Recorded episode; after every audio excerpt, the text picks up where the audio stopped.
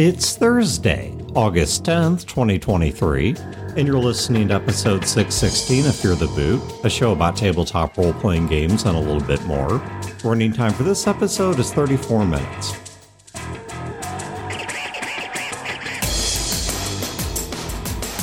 Welcome to Fear the Boot. My name is Dan. This is Doug. This is Wayne. This is Julia.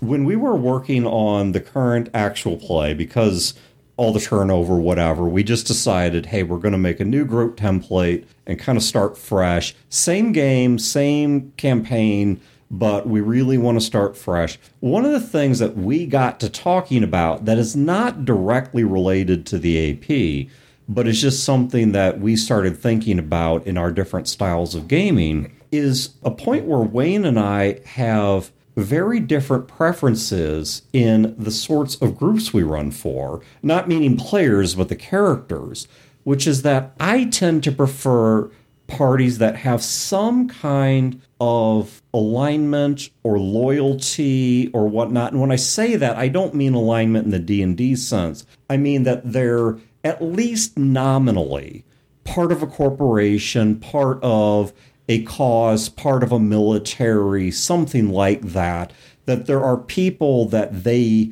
exist within. Yeah, and then, whereas Wayne... Yeah, my preference is I like groups that are off on their own, that they are the loners. They don't have the support to go back to. They don't have people to check with. Yeah, so I want to start... I'm going to give the virtues that I see in a group that has alignment. And Wayne, I will let you rebut or give your view on how you would handle that with an unaligned group, or a different point that you think an unaligned group would offer to make up for that. And we'll just allow Julie and Doug to heckle as they see fit, or as, okay. as, as the spirit moves them.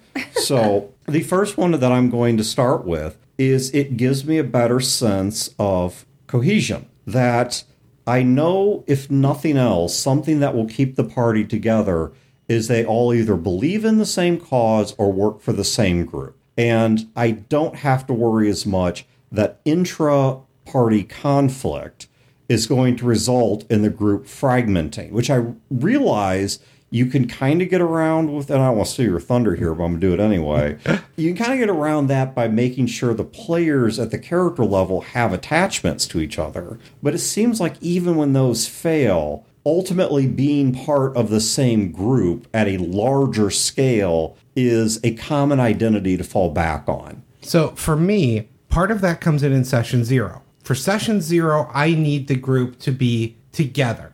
Right. I need them to have a reason to like each other, to be together, that they're going to stick together. And part, and that is connections and things. But when I'm running a game, I like them being off on their own. They don't have people to turn to, because that cements them as we are in this together. That unifies the group for me instead of breaking them apart. Do you think, though, that distance between party and affiliation could also create that? For example, let's take Star Trek as an, as one, where you're all part of Starfleet, which means you have a common code. There is a command chain out there somewhere, but you're out there exploring strange new worlds, and your ability to reach Starfleet may be very limited, and you're expected to lean on each other and what you have. Yeah, for example, like Voyager, if they couldn't talk back, that would work just fine for me. But my big issue is if the party is part of a larger organization, I find the players always want to call in that organization. Mm. They want to call for help. They want to ask for more details.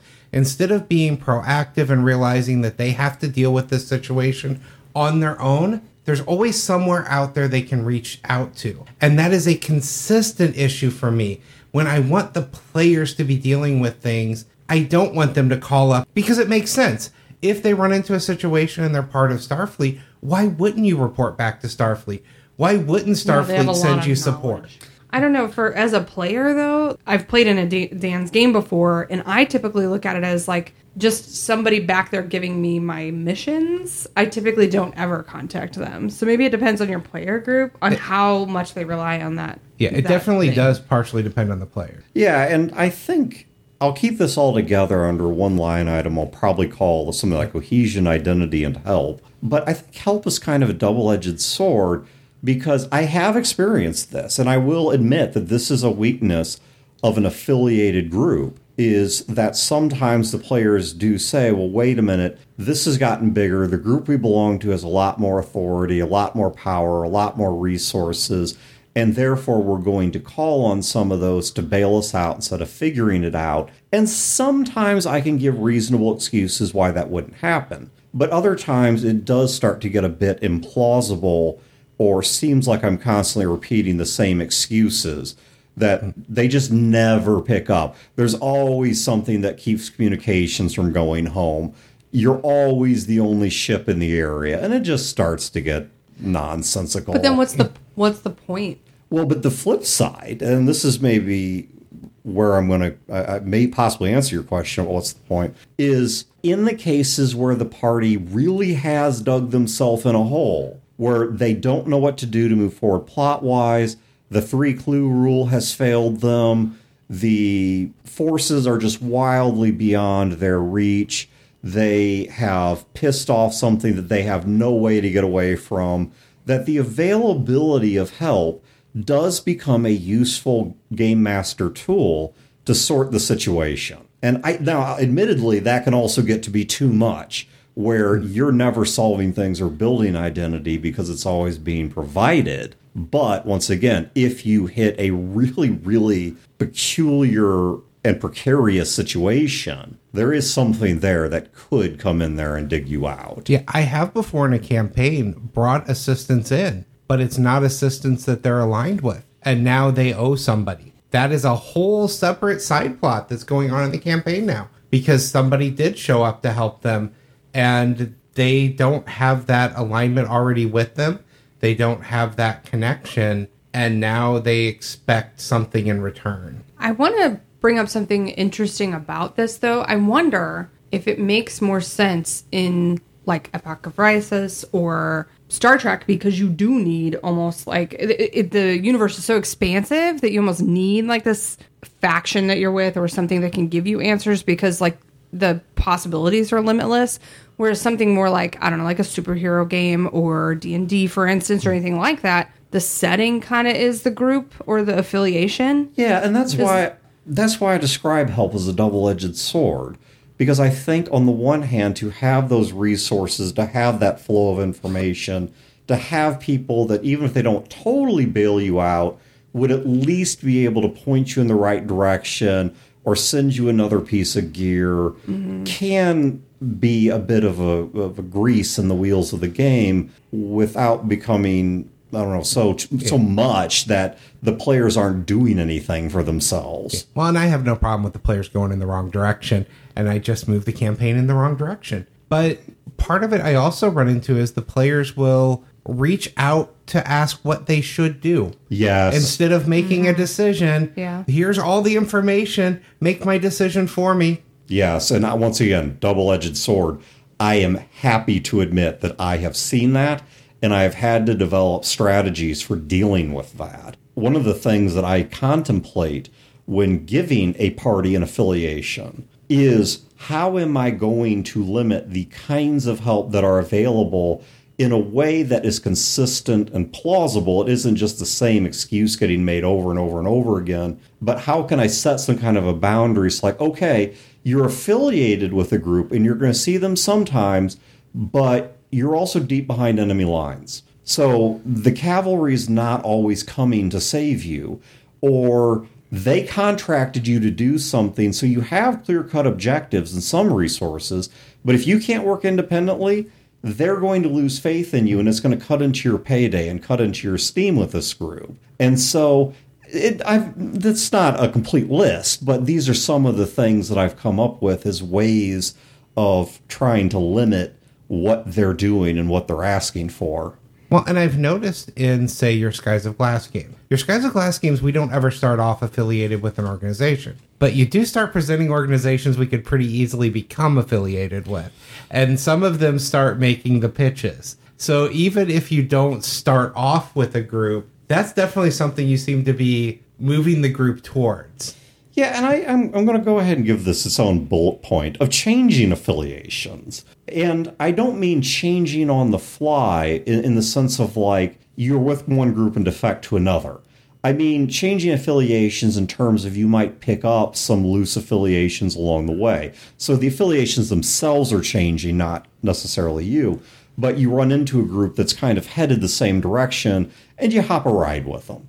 Or you agree to at least share information and shoot guns the same direction.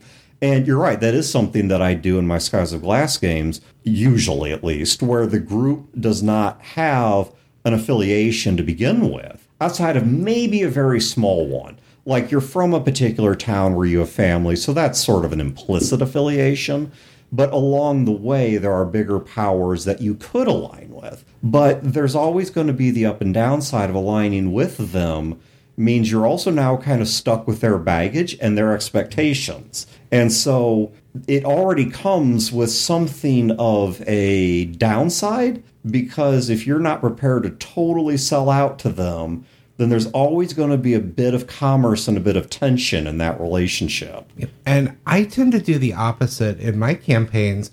Instead of bigger organizations they interact with, smaller groups that need their help. Mm-hmm. And as they help people throughout the course of a campaign, they start to build alliances with these groups. All of them are weaker and less powerful. But when the time comes, there's strength in numbers. And so they have people they can reach out to for help, but they're not beholden to them. Those N P Cs are beholden to the party. Yeah. And it's just the opposite approach for me. Hmm. So, like, how do you uh, start out a game like that, Wayne?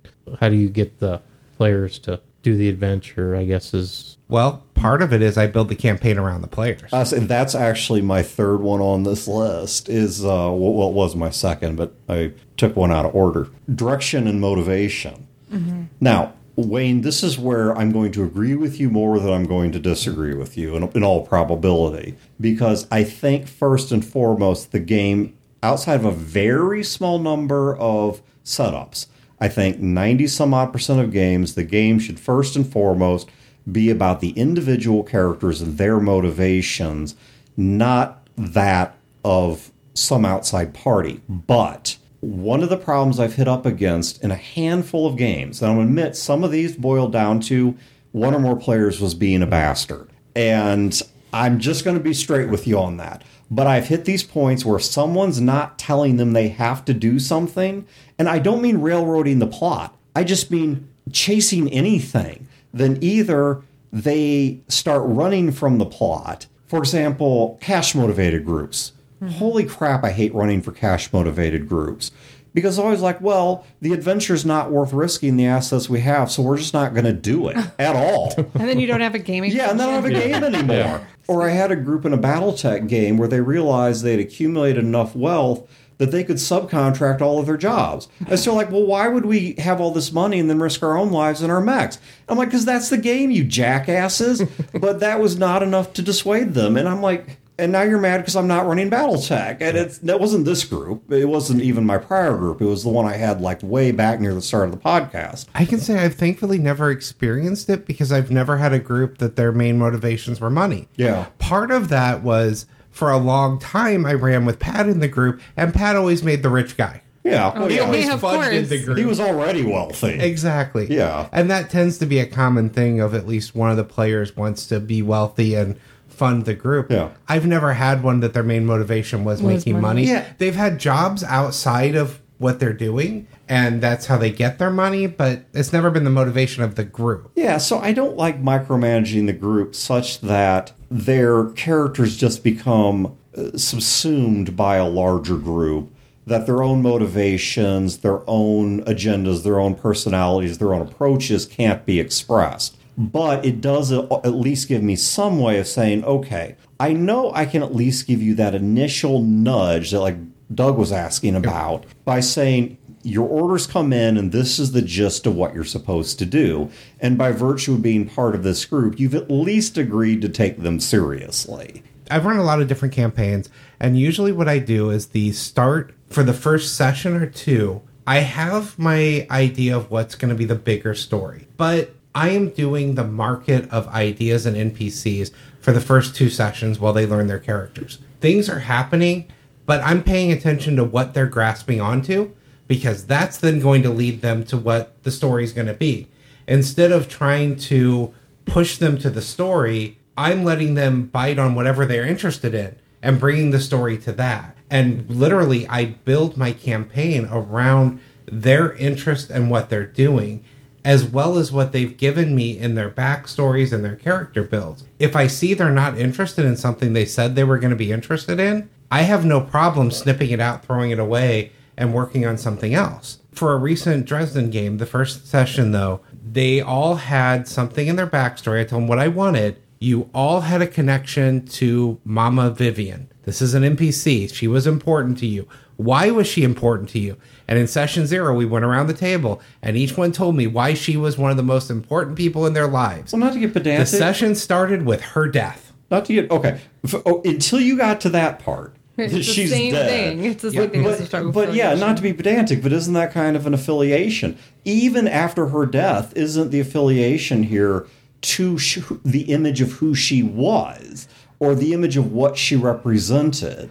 The same way that a ship in Starfleet that's not in contact with Starfleet would still be trying to advance the goals of the Federation and their image of the Federation, right? So, I mean... Y- yes and no. It's specifically, it's not something that is still there to provide that, that they can reach out to. But, I mean, a group that's part of a, say, a super team, they have a, their internal affiliation. They're just not reporting to anybody else. Yeah. This was a case of they're being given inheritance, and now they have a mystery to solve of who killed her and why did they kill her. And that was my first session starting, was going through that and leading to the session ending with me reading her pre-prepared will I, I that guess. had, and I got one of the players to cry.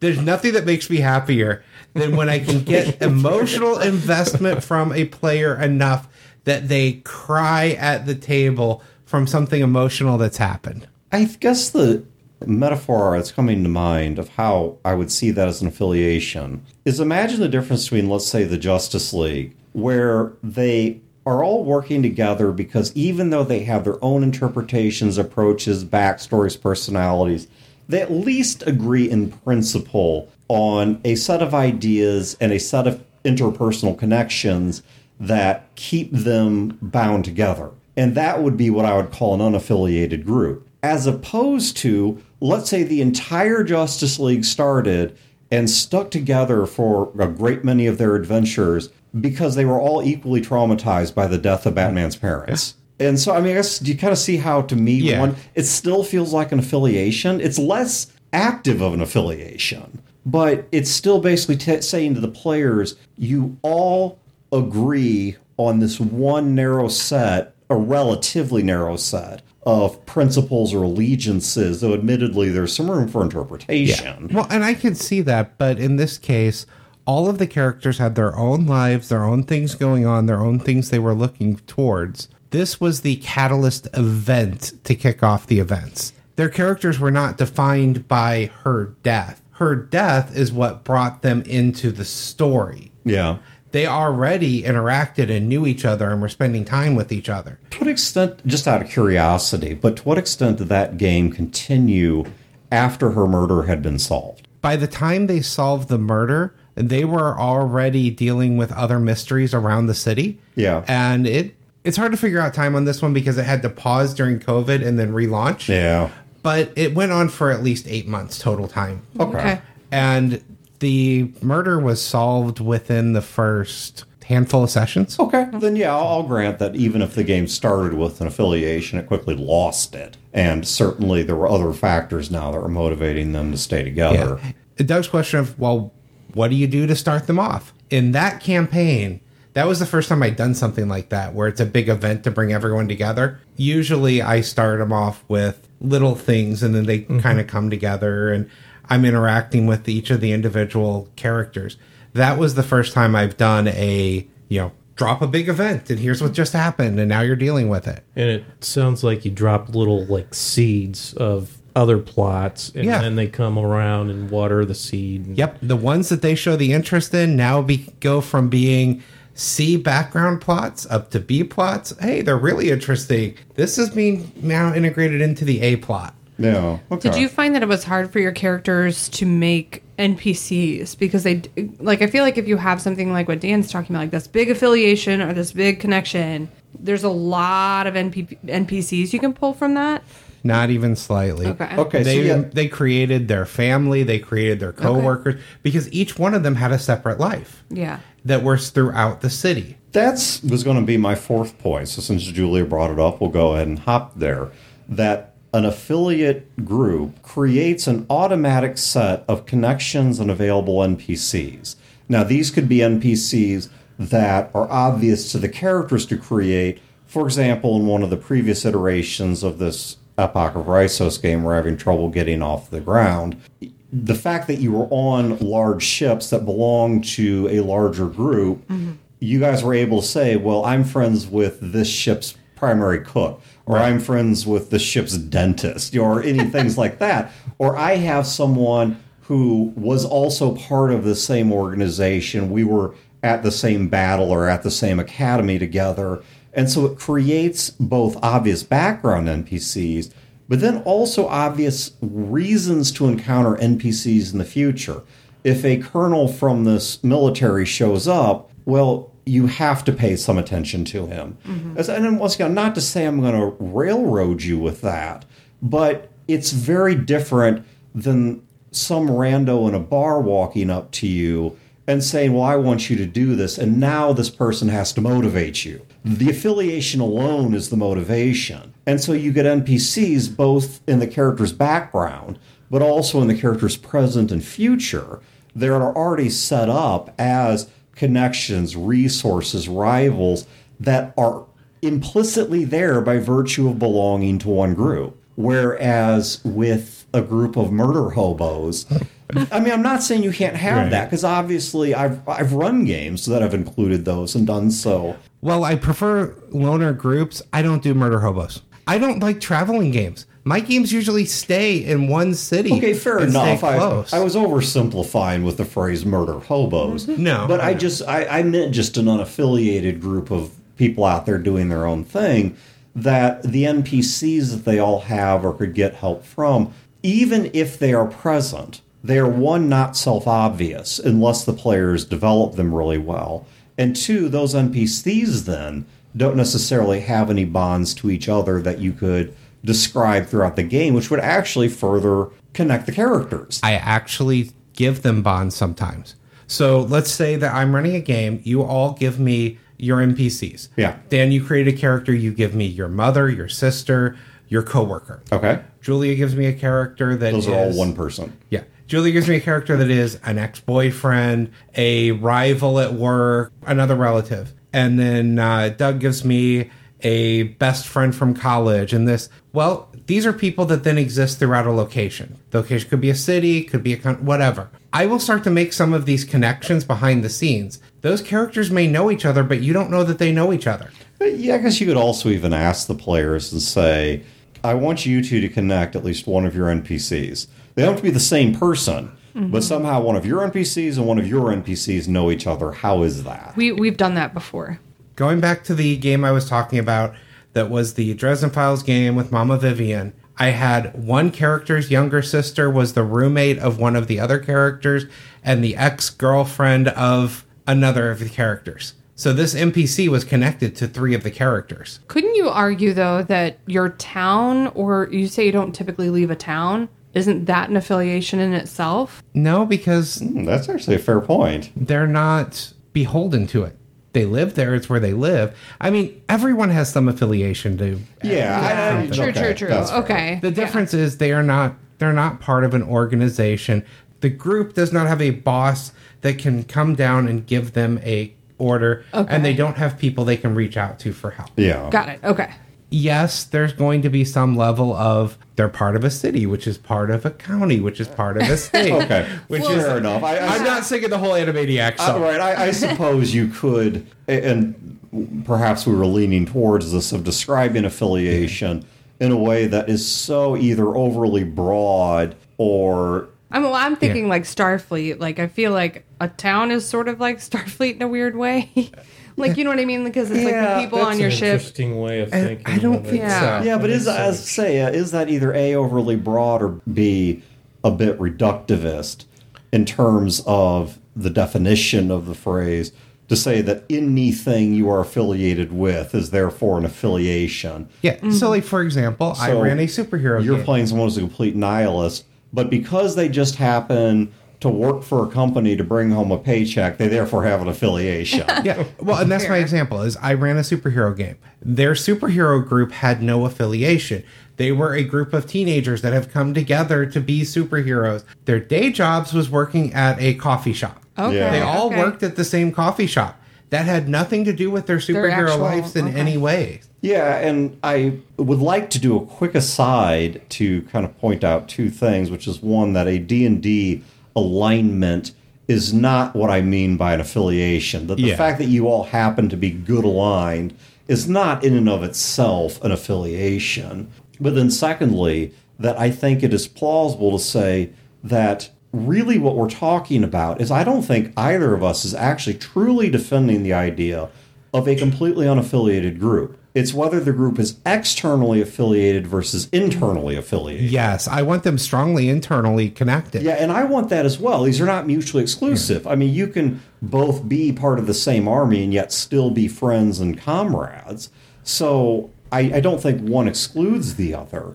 But what we are taking the admittedly uh, false dilemma positions here on is yeah. that Wayne is going to defend the internal affiliation side, and I'm defending the external affiliation side. What it really boils down to is you love having the resource of their bigger organization to come down, and I struggle more with the complications that that brings of them having people they can go to to bring in help and answer questions. Well, versus I really have never had any problem motivating the group without the organization, which is something that an organization gives strength to for you. See, and this is where it sounds like you and I are coming from this, unsurprisingly, from opposing G M traumas. That's what I was going to say. Are you sure yes. this isn't like a P T S D situation? Yeah, I think like it is. You've dealt with groups that can't handle plots being in front of their faces and, and just being we, able to take yeah, them, and all of your people can't yeah. handle being told what to do. Yeah, exactly. That it sounds like these are opposite traumas.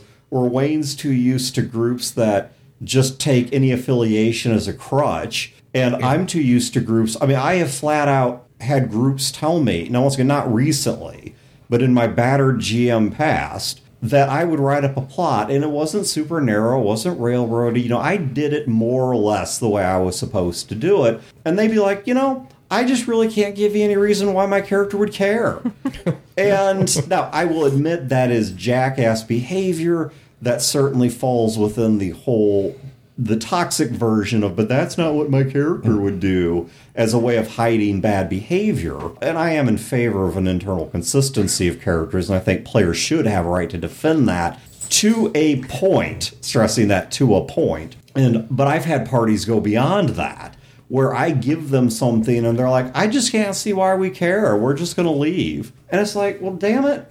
Really? So if I don't have General McJackass telling you to do this, you, you won't, won't do it. it. And yeah, I want to sound tough and just say, well, if they leave, then the bad thing happens and they have to deal with the consequences. But I don't know that I'd ever actually do that. Yeah, well, but I want to say I would do yeah, it. Sure. And then uh, once again, in some of these groups, you Yeah, well, then we'll just leave that town, too. Or, you know, we're just going to go somewhere where it's absolutely implausible this is going to go on. I guess I just, like, go with the flow. So, like, I just, I don't know. I just, I've never been that, I don't know, obstinate in somebody's yeah. storytelling. Uh, well, there's... It's so crazy. There's... This is a concept in morality and philosophy that I'm going to extend to gaming, that there are positive statements and negative statements. And what I mean by that is positive statements are what you ought to do.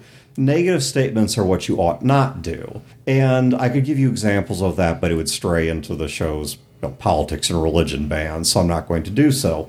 You'll just have to take my word on this. But in this case, I think, Wayne, you and I hear our positions. I don't know if they're positive as much as they are negative. Yeah. That it's I'm trying to duck players who won't do anything or are too difficult to motivate or get themselves in really moronic situations that I have to bail them out of. And you're coming from a standpoint of players who are passive in the opposite direction of they're going to solve everything with a phone call back to Ma Bell. Yep. And, and I got tired of giving reasons why they can't do it. Yeah. I could see that. And I mean, I don't know. It's kind of the Shadowrun conundrum of... I, I don't know. I mean, maybe Shadowrun's a little bit different because... Oh, you're always affiliated with that because you're usually either bounty hunters or part of a corp. Well, yeah, and if you're not, if you're true Shadowrunners that are completely unaligned, mm-hmm. you disappear into the Barrens, you have no sin or sand, depending on whatever yeah. the version is, and you just work for whoever pays you and whoever you agree with. But what you're really affiliated with there is that implies a lifestyle. Yeah. That you're part of this sort of independent, gun-for-hire, hiding in the Barrens, which is the slums of Seattle sort of group. Mm-hmm. And, uh, well, and you rely on each other for jobs, yeah. for help. And so or, there is an affiliation there still, but it's... it's It's that town one I was talking about. Yeah, it's, it's, town, a, not a... it's an affiliation in name only. It's an affiliation to a lifestyle mm-hmm. that you're trying to protect a community or a way of life. You're not really trying to answer to Ares technology or something like that. Or maybe you are. And that's been one I've always wanted to try in Shadowrun and never been able to do is run for a group. Oh, I'd love it. That were either... consistently contracted by one corporation or were actually above board. They had sin and san and worked for a corporation as legal law-abiding citizens. It's just the corporations are literally allowed to get away with murder. Yeah, I and, love that idea.